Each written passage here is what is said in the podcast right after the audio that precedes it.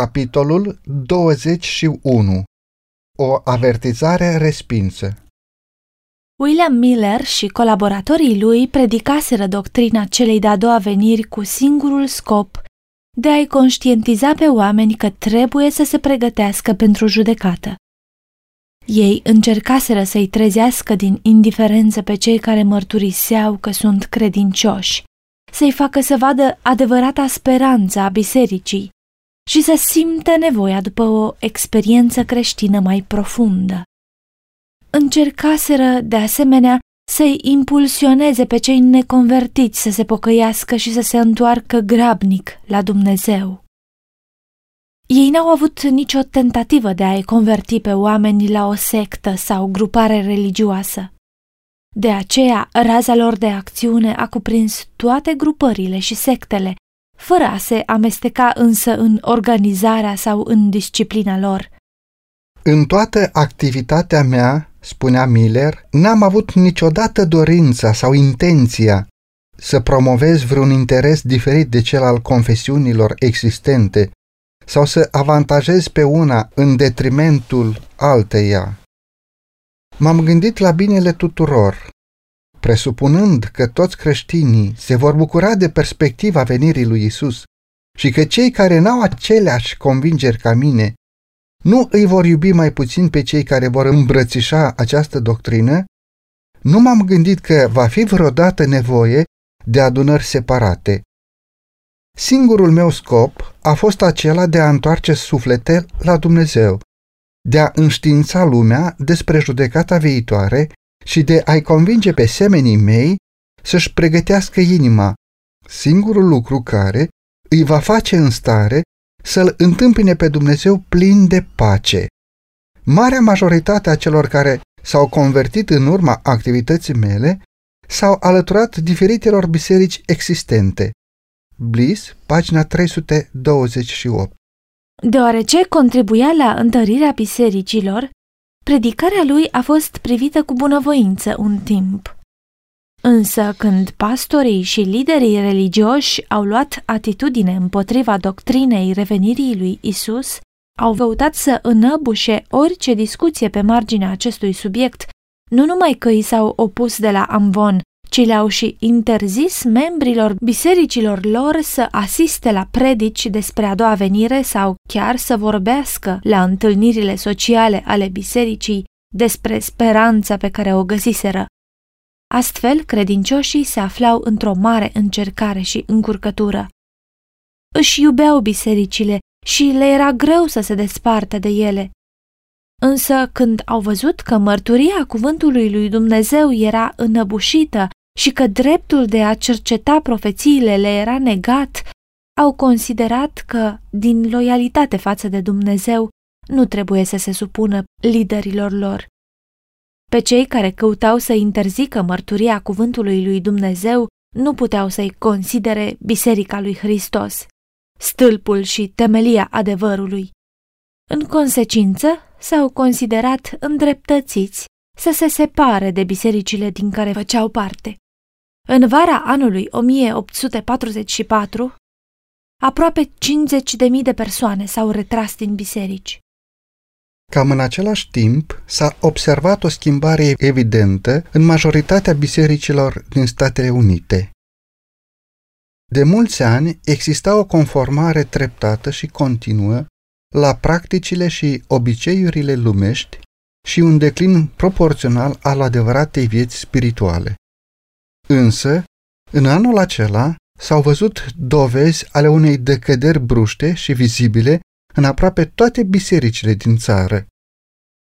Deși nimeni nu putea indica o cauză, faptul în sine a fost remarcat și comentat la scară largă, atât în presă cât și de la amvoane. La o adunare a pastorilor din Filadelfia, domnul Barnes, autorul unui comentariu biblic foarte apreciat și pastor a uneia dintre bisericile principale din acel oraș, a declarat că era pastor de 20 de ani. Însă niciodată, până la ultima împărtășanie, nu administrase sfintele simboluri fără să primească noi membri în biserică, fie că erau mai puțini, fie că erau mai mulți.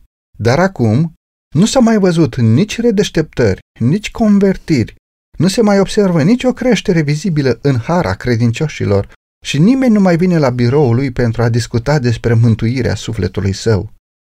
Odată cu dezvoltarea afacerilor și cu perspectivele strălucite pe care le oferă comerțul și industria, se observă o creștere a spiritului lumesc. Acest fenomen se întâlnește în toate confesiunile. Congregațional Jurnal, 23 mai 1844 În luna februarie a aceluiași an, profesorul Finei de la Colegiul Oberlin spunea Am fost cu toții martori ai faptului că, în general, bisericile protestante din țara noastră au fost fie indiferente, fie ostile față de aproape toate reformele morale din timpul nostru. Sunt și unele excepții, dar nu suficiente pentru a schimba caracterul general al situației. Avem, de asemenea, un alt fapt cert. Absența aproape universală a influenței redeșteptării în biserici. Apatia spirituală este larg răspândită și este teribil de profundă. Același lucru este relatat de presa religioasă din întreaga țară. Membrii bisericii devin în mare măsură devotați modei și se alătură celor necredincioși la petreceri, dansuri, festivități. Însă nu este nevoie să mai dezvoltăm acest subiect dureros. Este suficient că dovezile se înmulțesc și apasă asupra noastră, indicând că, în general, bisericile decad în mod trist. Ele s-au îndepărtat foarte mult de Domnul, iar El s-a îndepărtat de ele. În Religious Telescope, un scriitor declara Niciodată n-am fost martorii unei asemenea decăderi generale a religiei ca în prezent. Într-adevăr, biserica trebuie să se trezească și să caute cauza acestei nenorociri, căci toți cei care iubesc Sionul trebuie să o considere o nenorocire. Când ne dăm seama cât de puține și rare sunt cazurile de adevărată convertire și când vedem impertinența și împietrirea aproape fără precedent a păcătoșilor, ne întrebăm fără să vrem, a uitat Dumnezeu să fie îndurător? Sau s-a închis ușa milei sale? O astfel de stare nu există niciodată în biserică fără o cauză internă.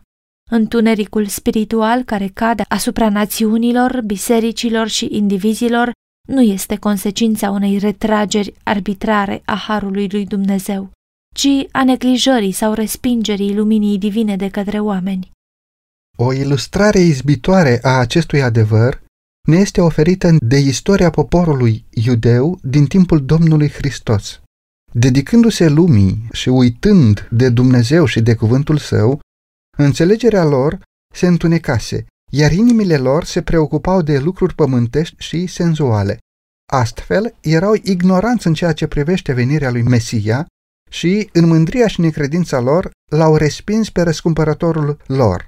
Dumnezeu nu a privat nici chiar atunci poporul iudeu de cunoașterea sau trăirea binecuvântărilor mântuirii.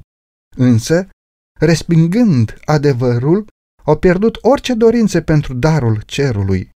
Numiseră lumina întuneric și întunericul lumină, până când lumina care era în ei a devenit întuneric și cât de mare era întunericul acela. Planul lui satana era ca oamenii să păstreze formele religioase, dar să nu aibă și spiritul de adevărată evlavie. După ce au respins Evanghelia, iudeii au continuat să-și menține cu zel vechile ceremonii și au păstrat cu strictețe exclusivismul național, cu toate că până și ei recunoșteau că prezența lui Dumnezeu nu se mai manifesta în mijlocul lor. Profeția lui Daniel arăta atât de clar timpul venirii lui Mesia și prevestea atât de sigur moartea sa, încât ei au descurajat studiul ei și în cele din urmă Rabinii au pronunțat un blestem asupra tuturor celor care ar fi încercat să calculeze acest timp. Copiii lui Israel au rămas orbi și nepocăiți de-a lungul secolelor care au urmat, fiind indiferenți la oferta plină de îndurare a mântuirii, nepăsător la binecuvântările Evangheliei reprezentând o avertizare solemnă și teribilă față de pericolul de a respinge lumina revărsată din cer. Oriunde există aceeași cauză, vor urma aceleași consecințe. Cel care își înăbușă în mod deliberat convingerile cu privire la ce ar trebui să facă, deoarece nu se potrivesc cu înclinațiile sale, va pierde în cele din urmă capacitatea de a discerne între adevăr și eroare. Înțelegerea se întunecă, inima se împietrește, conștiința se tocește și sufletul se desparte de Dumnezeu. Acolo unde mesajul adevărului divin este disprețuit sau ignorat, biserica va fi învăluită în întuneric. Credința și iubirea se vor răci și își vor face loc în străinarea și disensiunile. Membrii bisericii își vor concentra interesele și energiile în preocupări lumești, iar păcătoșii se vor împietri în nepocăința lor. Mesajul primului înger din Apocalipsa 14, care anunța ceasul judecății lui Dumnezeu și chema pe oameni să se teamă de el și să îi se închine, a avut scopul de a-i separa de influențele decăzute ale lumii pe cei care declarau că sunt copiii lui Dumnezeu și de a-i face să-și vadă adevărata stare de apostazie și caracterele lumești. Prin acest mesaj, Dumnezeu a trimis bisericii un avertisment care, dacă ar fi fost luat în seamă, ar fi îndreptat relele care o țineau departe de el. Dacă oamenii ar fi primit mesajul ceresc, umilindu-și inimile înaintea Domnului și căutând cu sinceritate să se pregătească pentru a sta în prezența sa, Duhul și puterea lui Dumnezeu s-ar fi manifestat în mijlocul lor. Biserica ar fi ajuns din nou la această stare binecuvântată de unire, credință și iubire care exista în zilele apostolice, când credincioșii erau o inimă și un suflet, vestind cuvântul Domnului cu îndrăzneală și când Domnul adăuga în fiecare zi la numărul lor pe cei care erau mântuiți. Faptele 4 cu 31 și 32.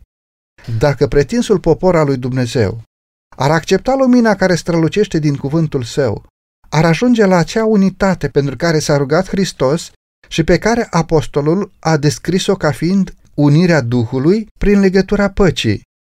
Este, spunea el, un singur trup, un singur Duh, după cum și voi ați fost chemați la o singură nădejde a chemării voastre. Este un singur Domn, o singură credință, un singur botez. Efeseni 4, cu 3 la 5. Acestea au fost rezultatele binecuvântate trăite de cei care au primit mesajul revenirii lui Hristos. Proveneau din diferite biserici, dar barierele confesionale au fost dărâmate. Crezurile contradictorii au fost spulberate. Speranța nebiblică a unui mileniu pământesc a fost abandonată. Concepțiile false despre a doua venire au fost corectate. Mândria și asemănarea cu lumea au fost înlăturate. Relele au fost îndreptate, inimile s-au unit în cea mai plăcută prietenie, iar iubirea și bucuria domneau. Dacă această doctrină a avut acest efect asupra acelor puțini care au primit-o, ea ar fi avut același efect asupra tuturor dacă toți ar fi acceptat-o. Dar bisericile, în general, au respins avertizarea. Pastorii lor, în calitate de străjeri peste casa lui Israel, Ezechiel 33 cu 7, ar fi trebuit să fie primii care să vadă semnele venirii lui Isus. Dar ei n-au înțeles adevărul nici din mărturia profeților, nici din semnele timpului. Deoarece inimile le erau pline de speranță și ambiții lumești, iubirea față de Dumnezeu și credința în cuvântul său s-au răcit. Iar când a fost prezentată doctrina revenirii Mântuitorului, aceasta n-a făcut altceva decât să le trezească prejudecățile și necredința. Faptul că mesajul era predicat în mare măsură de laici a fost folosit ca argument împotriva lui. Ca și în vechime, mărturia clară a cuvântului lui Dumnezeu a fost întâmpinată cu întrebarea A crezut în el vreunul din mai mari noștri sau dintre farisei? Ioan 7 cu 48 Dându-și seama cât de dificil era să combată argumentele care veneau din calculul perioadelor profetice, mulți pastori descurajau studiul profețiilor, spunându-le oamenilor că aceste cărți profetice sunt sigilate și nu pot fi înțelese. Mulțimile, încrezându-se orbește în pastorii lor, au refuzat să acorde atenție avertismentului. Alții, deși erau convinși de adevărul acestuia, nu au îndrăznit să-l mărturisească pentru a nu fi dați afară din sinagogă. Mesajul pe care Dumnezeu îl trimisese pentru testarea și curățarea bisericii a dovedit din plin cât de mare era numărul celor a căror inimă se atașase mai mult de această lume decât de Hristos. Erau legați de pământ cu legături mai puternice decât atracțiile cerului. Au ales să asculte de vocea înțelepciunii omenești și s-au îndepărtat de adevărul care le cerceta inimile. Refuzând avertismentul dat de primul înger, ei au respins mijloacele pe care cerul le prevăzuse pentru transformarea lor. Au disprețuit mesagerul îndurător care le-ar fi corectat relele ce îi despărțeau de Dumnezeu și, cu o sete și mai mare, s-au întors să caute prietenia lumii. Aceasta a fost cauza acelei teribile stări de apostazie, spirit lumesc și moarte spirituală care exista în biserici în anul 1844. Primul înger din Apocalipsa 14 este urmat de al doilea, cu mesajul A căzut, a căzut Babilonul, cetatea cea mare, care a adăpat toate neamurile din vinul mâniei curviei ei. Apocalipsa 14 cu 8. Termenul Babilon derivă din cuvântul Babel și înseamnă confuzie. În scriptură este întrebuințat pentru a desemna diferite forme de religie falsă sau apostată.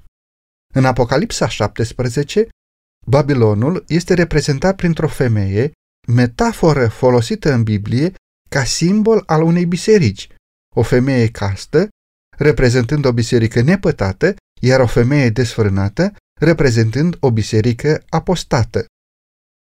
În Biblie, caracterul sfânt și durabil al legăturii dintre Hristos și biserica sa este reprezentat prin unirea căsătoriei. Domnul s-a legat de poporul său printr-un legământ solemn, promițând să fie Dumnezeul lor, iar ei angajându-se să fie poporul lui și numai al lui.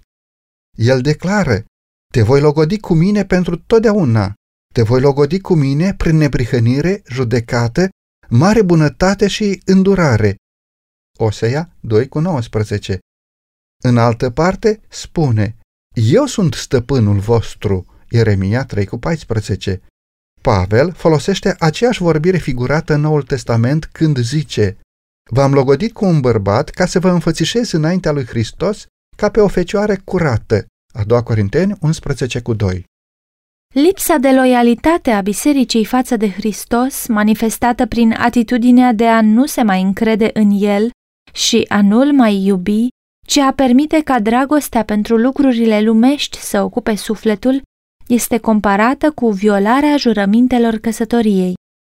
Păcatul israeliților, care a constat în faptul că s-au îndepărtat de Domnul, este prezentat prin această metaforă. Iar iubirea minunată a lui Dumnezeu, pe care au disprețuit-o, este descrisă în modul acesta mișcător. Ți-am jurat credință, am făcut legământ cu tine, zice Domnul Dumnezeu, și ai fost a mea. Erai de o frumusețe desăvârșită, ba ajunseseși chiar împărăteasă. Ți s-a dus vestea printre neamuri pentru frumusețea ta, căci era desăvârșită de tot datorită strălucirii cu care te împodobisem. Dar te-ai încrezut în frumusețea ta și ai curvit la adăpostul numelui tău celui mare. Ai fost femeia prea curvă care primește pe străin în locul bărbatului ei. Cum este necredincioasă iubitului său o femeie, așa mi-ați fost necredincioși voi, casă lui Israel, zice Domnul. Ezechiel 16 cu 8, 13 la 15. În Noul Testament, un limbaj similar este folosit pentru a-i descrie pe pretinșii creștini care caută prietenia lumii mai mult decât aprobarea lui Dumnezeu. Apostolul Iacov spune, Suflete preacurvare, nu știți că prietenia lumii este vrășmășie cu Dumnezeu? Așa că cine vrea să fie prieten cu lumea, se face vrășmaș cu Dumnezeu. Iacov 4 cu 4 Despre femeia Babilonul din Apocalipsa 17 se spune că era îmbrăcată cu purpură și stacojiu, era împodobită cu aur, cu pietre scumpe și cu mărgăritare, ținea în mână un potir de aur plin de spurcăciuni și de necurățiile curviei ei. Pe frunte purta scris un nume, o taină, Babilonul cel mare, mama curvelor. Profetul spune, am văzut pe femeia aceasta îmbătată de sângele sfinților și de sângele mucenicilor lui Isus. Babilonul este descris în continuare ca fiind cetatea cea mare, care are stăpânire peste împărații pământului, Apocalipsa 17 cu 4 la 6. Puterea care timp de atâtea secole a exercitat o dominație despotică asupra monarhilor creștinătății este Roma. Culoarea purpurie și stacojie, aurul, pietrele prețioase și mărgăritarele, toate întruchipează în mod viu măreția și pompa mai mult decât regească, care au caracterizat autoritatea arogantă a Romei. Despre nicio altă putere nu se poate afirma cu mai multă dreptate că a fost îmbătată de sângele sfinților ca despre Biserica Romano-Catolică, instituție care i-a persecutat cu atâta cruzime pe urmașii lui Hristos. Babilonul este acuzat și de păcatul adulterului cu împărații pământului. Biserica iudaică s-a prostituat îndepărtându-se de Domnul și încheind alianțe cu păgânii, iar Roma, care a decăzut în același fel căutând sprijinul puterilor seculare, primește aceeași condamnare. Despre Babilon se spune că este mama curvelor. Fiicele ei trebuie să fie simboluri ale bisericilor care rămân fidele doctrinelor și tradițiilor ei și care îi urmează exemplul, sacrificând adevărul și aprobarea lui Dumnezeu pentru a intra într-o relație adulteră cu lumea. Mesajul din Apocalipsa 14, care anunță căderea Babilonului, trebuie deci să se aplice bisericilor care au fost curate cândva, dar care s-au corupt. Întrucât acest mesaj urmează după avertismentul cu privire la judecată, el trebuie să fie vestit în zilele din urmă. De aceea nu se poate referi numai la Biserica Romano-Catolică, deoarece această biserică a fost într-o stare de căzută secole la rând. Mai mult decât atât, în capitolul 18 din Apocalipsa, poporului lui Dumnezeu îi se poruncește să iasă din Babilon. Conform acestui text, mulți dintre copiii lui Dumnezeu se află încă în Babilon. Dar în care confesiuni se găsește acum cea mai mare parte dintre urmașii lui Hristos? Fără îndoială, în diferitele biserici care împărtășesc credința protestantă. La data apariției lor, aceste biserici au luat o poziție nobilă pentru Dumnezeu și pentru adevăr, iar binecuvântarea lui s-a revărsat asupra lor. Chiar și necredincioșii au fost constrânși să recunoască rezultatele pozitive ale acceptării principiilor Evangheliei. Sau, cum spune profetul, ți s-a dus vestea printre neamuri pentru frumusețea ta, căci era desăvârșită de tot datorită strălucirii cu care te împodobisem, zice Domnul Dumnezeu. Dar ele au decăzut din cauza aceleași dorințe care a adus blestemul și ruina lui Israel, dorința de a imita practicile celor nelegiuiți și de a le căuta prietenia. Te-ai încrezut în frumusețea ta și ai curvit la adăpostul numelui tău celui mare, Ezechiel 16 cu 14 și 15. Multe dintre bisericile protestante urmează exemplul Romei, intrând în relații nelegiuite cu împărații pământului. Bisericile de stat, prin legătura lor cu guvernele seculare, iar alte confesiuni prin căutarea aprobării lumii.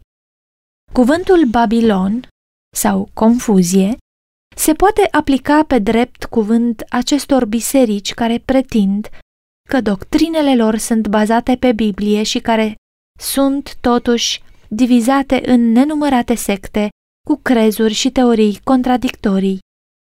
Pe lângă această unire păcătoasă cu lumea, bisericile care s-au despărțit de Roma mai prezintă și alte trăsături ale ei. O carte romano-catolică susține că dacă Biserica Romei s-a făcut vreodată vinovată de idolatrie în ce privește pe sfinții ei, fiica ei, Biserica Anglicană, este vinovată de același păcat, deoarece are zece biserici închinate Mariei, însă numai una dedicată lui Hristos. Richard Challoner, The Catholic Christian Instructed, prefață, pagina 21. Dr. Hopkins, în lucrarea A Treatise on the Millennium, declară Nu există niciun motiv să credem că spiritul și practicile anticreștine sunt limitate la ceea ce se numește acum Biserica Romei.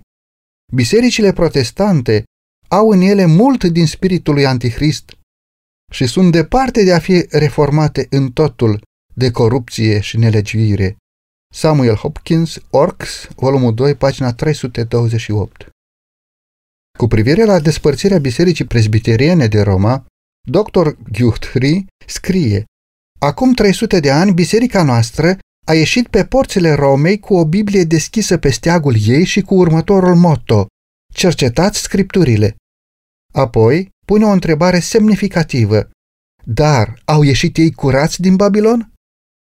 Guthrie, The Gospel in Ezekiel, pagina 237.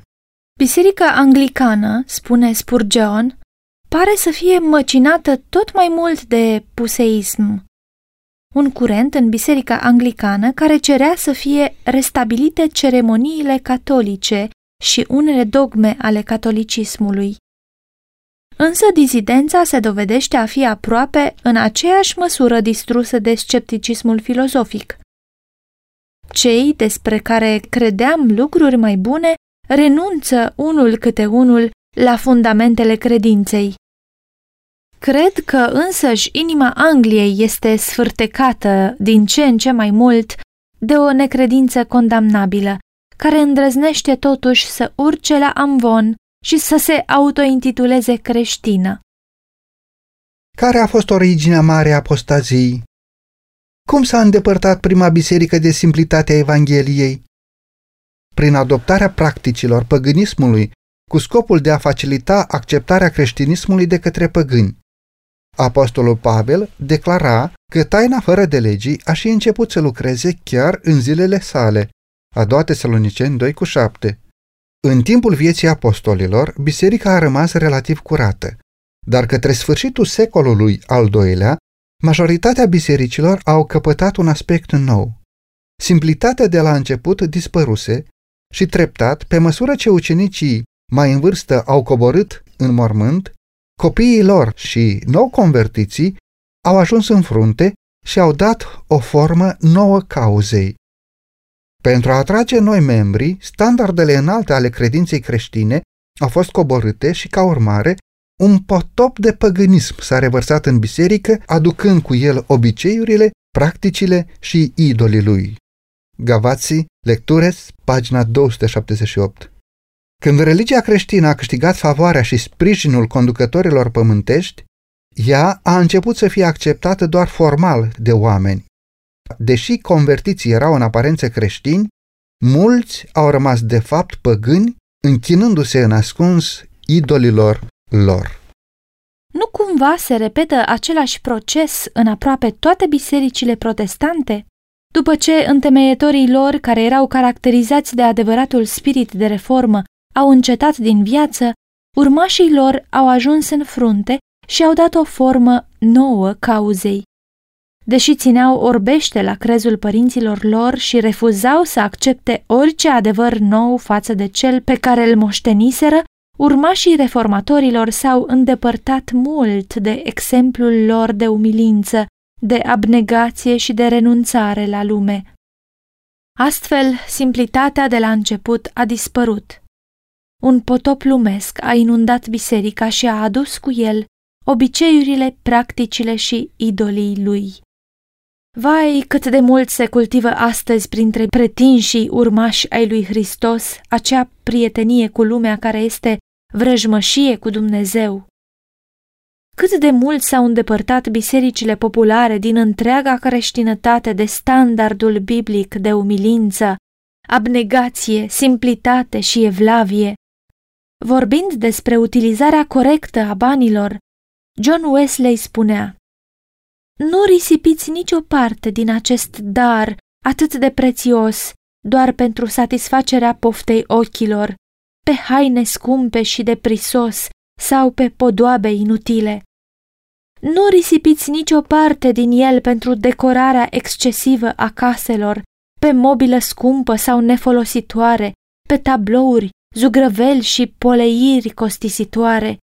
Nu vă îmbrăcați cu nimic care să satisfacă lăudărășenia vieții, pentru a câștiga admirația sau lauda oamenilor. Cât timp vă va merge bine, oamenii vă vor lăuda.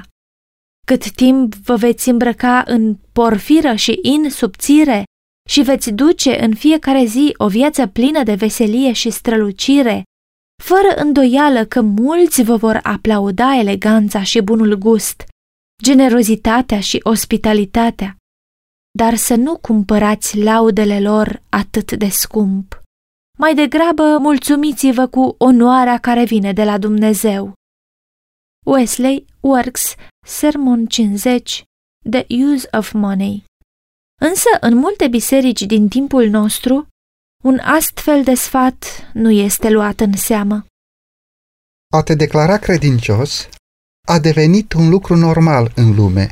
Conducătorii, politicienii, juriștii, medicii și comercianții intră în biserică atât pentru a-și asigura respectul și încrederea societății, cât și pentru a-și promova propriile interese lumești.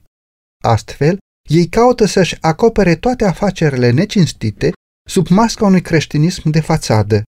Diferite biserici, întărite prin bogăția și influența acestor oameni lumești botezați, concurează pentru popularitate și dominație. Biserici splendide, extravagant decorate, sunt ridicate pe străzile principale. Închinătorii se îmbracă în haine scumpe și elegante. Îi se plătește un salariu mare unui pastor talentat pentru a-i atrage și a-i ține pe oameni în biserică. Predicile lui nu trebuie să se atingă de păcatele obișnuite ale ascultătorilor, ci să fie blânde și plăcute pentru urechile fine. Astfel, păcătoșii moderni sunt înscriși în registrele bisericilor și păcate la modă sunt ascunse sub o formă de evlavie.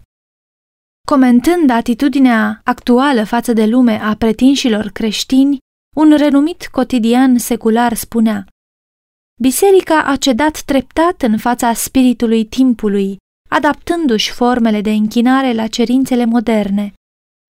Biserica folosește acum toate mijloacele care fac religia atrăgătoare. Un scriitor vorbește astfel despre metodiști în jurnalul independent din New York. Linia de despărțire dintre credincioși și necredincioși dispare treptat și oameni zeloși din ambele tabere se străduiesc să șteargă orice deosebire dintre modurile lor de a acționa și de a se distra. Popularitatea religiei tinde în mare măsură să mărească numărul celor care vor să obțină avantaje de pe urma ei, fără să îndeplinească în mod onest obligațiile cerute de aceasta.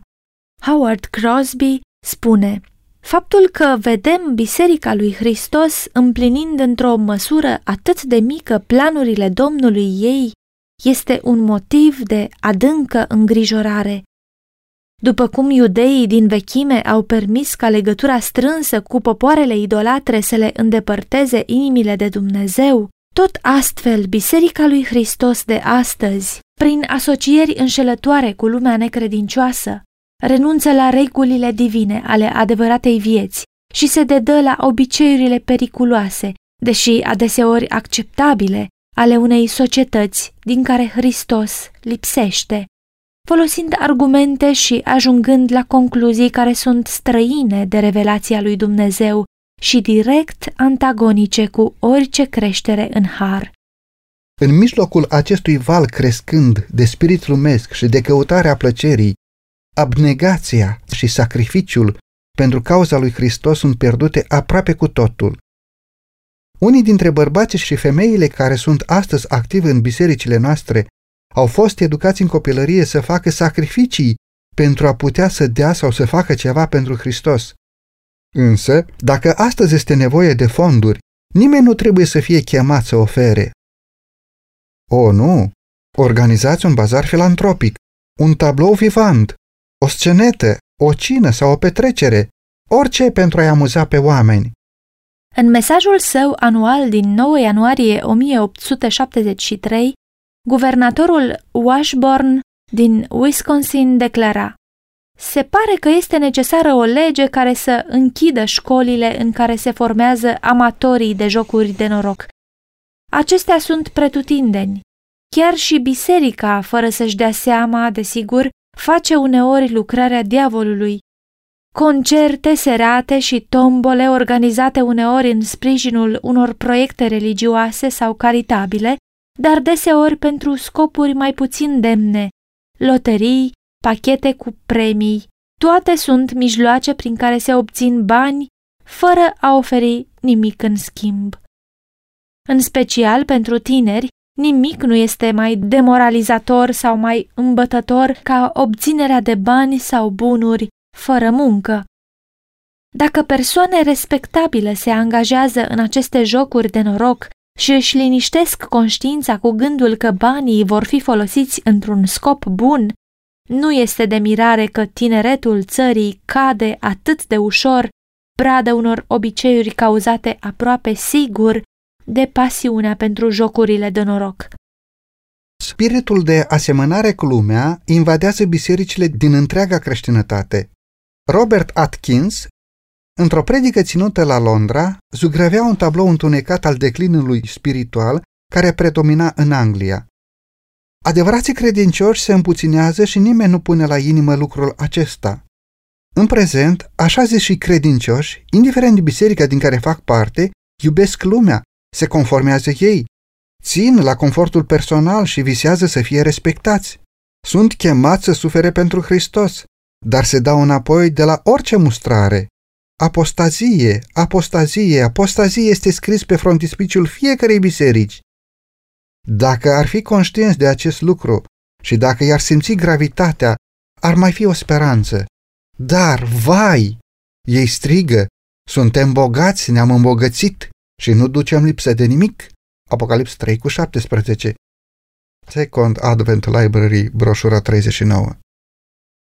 Marele păcat de care e acuzat Babilonul este acela că a adăpat toate neamurile din vinul mâniei curviei lui. Apocalips 14 cu 8. Acest pahar cu băutură îmbătătoare pe care Babilonul îl prezintă lumii simbolizează doctrinele false pe care le-a acceptat ca urmare a relației ilegitime pe care o întreține cu mai mari pământului. Prietenia cu lumea i-a corupt credința și, în consecință, această biserică apostată exercită la rândul ei o influență corupătoare asupra lumii, predicând doctrine contrare celor mai clare declarații ale Sfintei Scripturi. Roma a interzis accesul oamenilor la Biblie și le-a impus tuturor să accepte învățăturile ei în locul doctrinelor biblice. Acțiunea reformei a constat în a le reda oamenilor cuvântul lui Dumnezeu. Însă nu este oare adevărat că în bisericile din timpul nostru oamenilor li se spune să-și fundamenteze credința mai degrabă pe crezul și pe învățăturile bisericii lor decât pe scriptură? Charles Becker, vorbind despre bisericile protestante, spunea Ele se dau înapoi de la a rosti orice cuvânt dezaprobator împotriva crezurilor, cu aceeași sensibilitate cu care sfinții părinți s-ar fi dat înapoi în fața oricărui cuvânt dezaprobator împotriva practicilor tot mai răspândite ale venerării sfinților și martirilor, practici pe care ei înșiși le cultivau printre credincioși.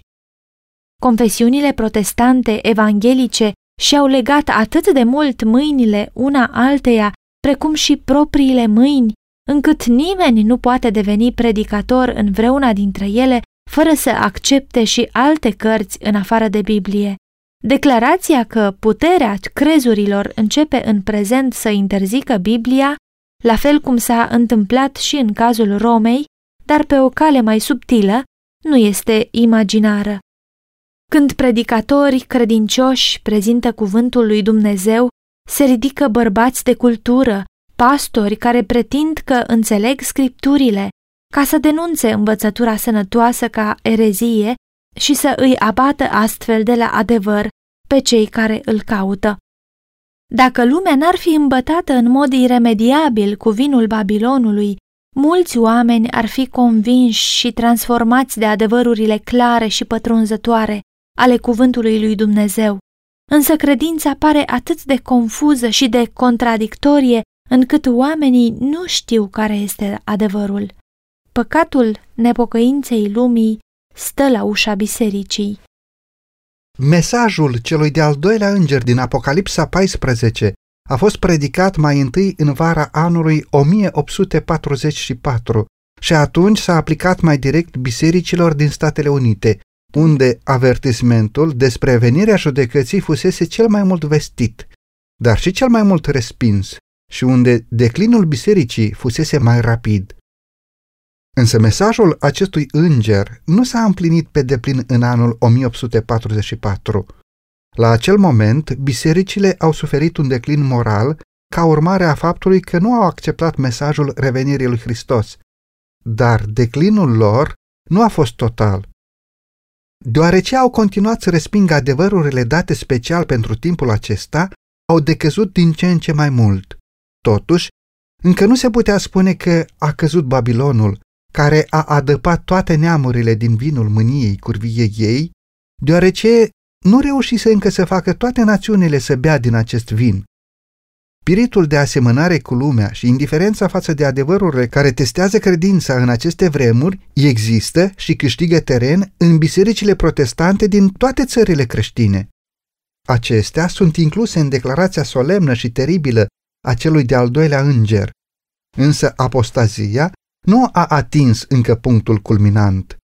Biblia declară că înainte de venirea Domnului, satana va acționa prin tot felul de minuni, de semne și puteri mincinoase și cu toate amăgirile nelegiuirii.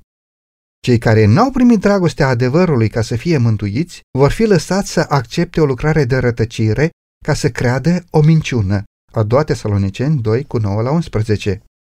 Până când nu se va ajunge la acest nivel și nu se va realiza unirea de plină a bisericii cu lumea în toată creștinătatea, căderea Babilonului nu va fi completă. Schimbarea este progresivă, iar împlinirea perfectă a profeției din Apocalipsa 14 cu versetul 8 este încă în viitor. În ciuda întunericului spiritual și a înstrăinării de Dumnezeu care există în bisericile ce constituie Babilonul, Majoritatea adevăraților urmași ai lui Hristos se găsesc încă în ele. Mulți dintre ei n-au înțeles niciodată adevărurile date în mod special pentru aceste vremuri. Mulți sunt nemulțumiți de starea lor actuală și doresc o lumină mai clară.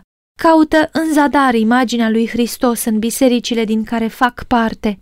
Deoarece aceste biserici se îndepărtează din ce în ce mai mult de adevăr și se unesc tot mai strâns cu lumea, prăpastia dintre cele două categorii de credincioși se va mări și se va ajunge în cele din urmă la separare.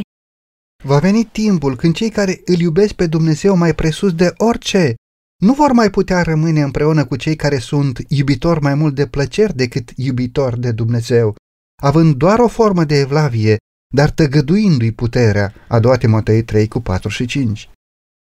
Apocalipsa 18 indică un moment când, ca urmare a respingerii întreitului avertisment din Apocalipsa 14 cu 6 la 12, biserica va ajunge pe deplin la starea prezisă de al doilea înger, iar poporului lui Dumnezeu aflat încă în Babilon îi se va cere să se separe de el. Acesta este ultimul mesaj care va fi dus lumii și își va împlini scopul. Când cei ce n-au crezut adevărul ci au găsit plăcere în nelegiuire, a doua Tesaloniceni 2 cu 12, vor fi lăsați să accepte o mare înșelăciune și să creadă o minciună, atunci lumina adevărului va străluci asupra celor ale căror inimi sunt deschise să o primească și toți copiii lui Dumnezeu care vor fi în Babilon vor asculta de porunca, ieșiți din mijlocul lui, poporul meu. Apocalipsa 18 cu 4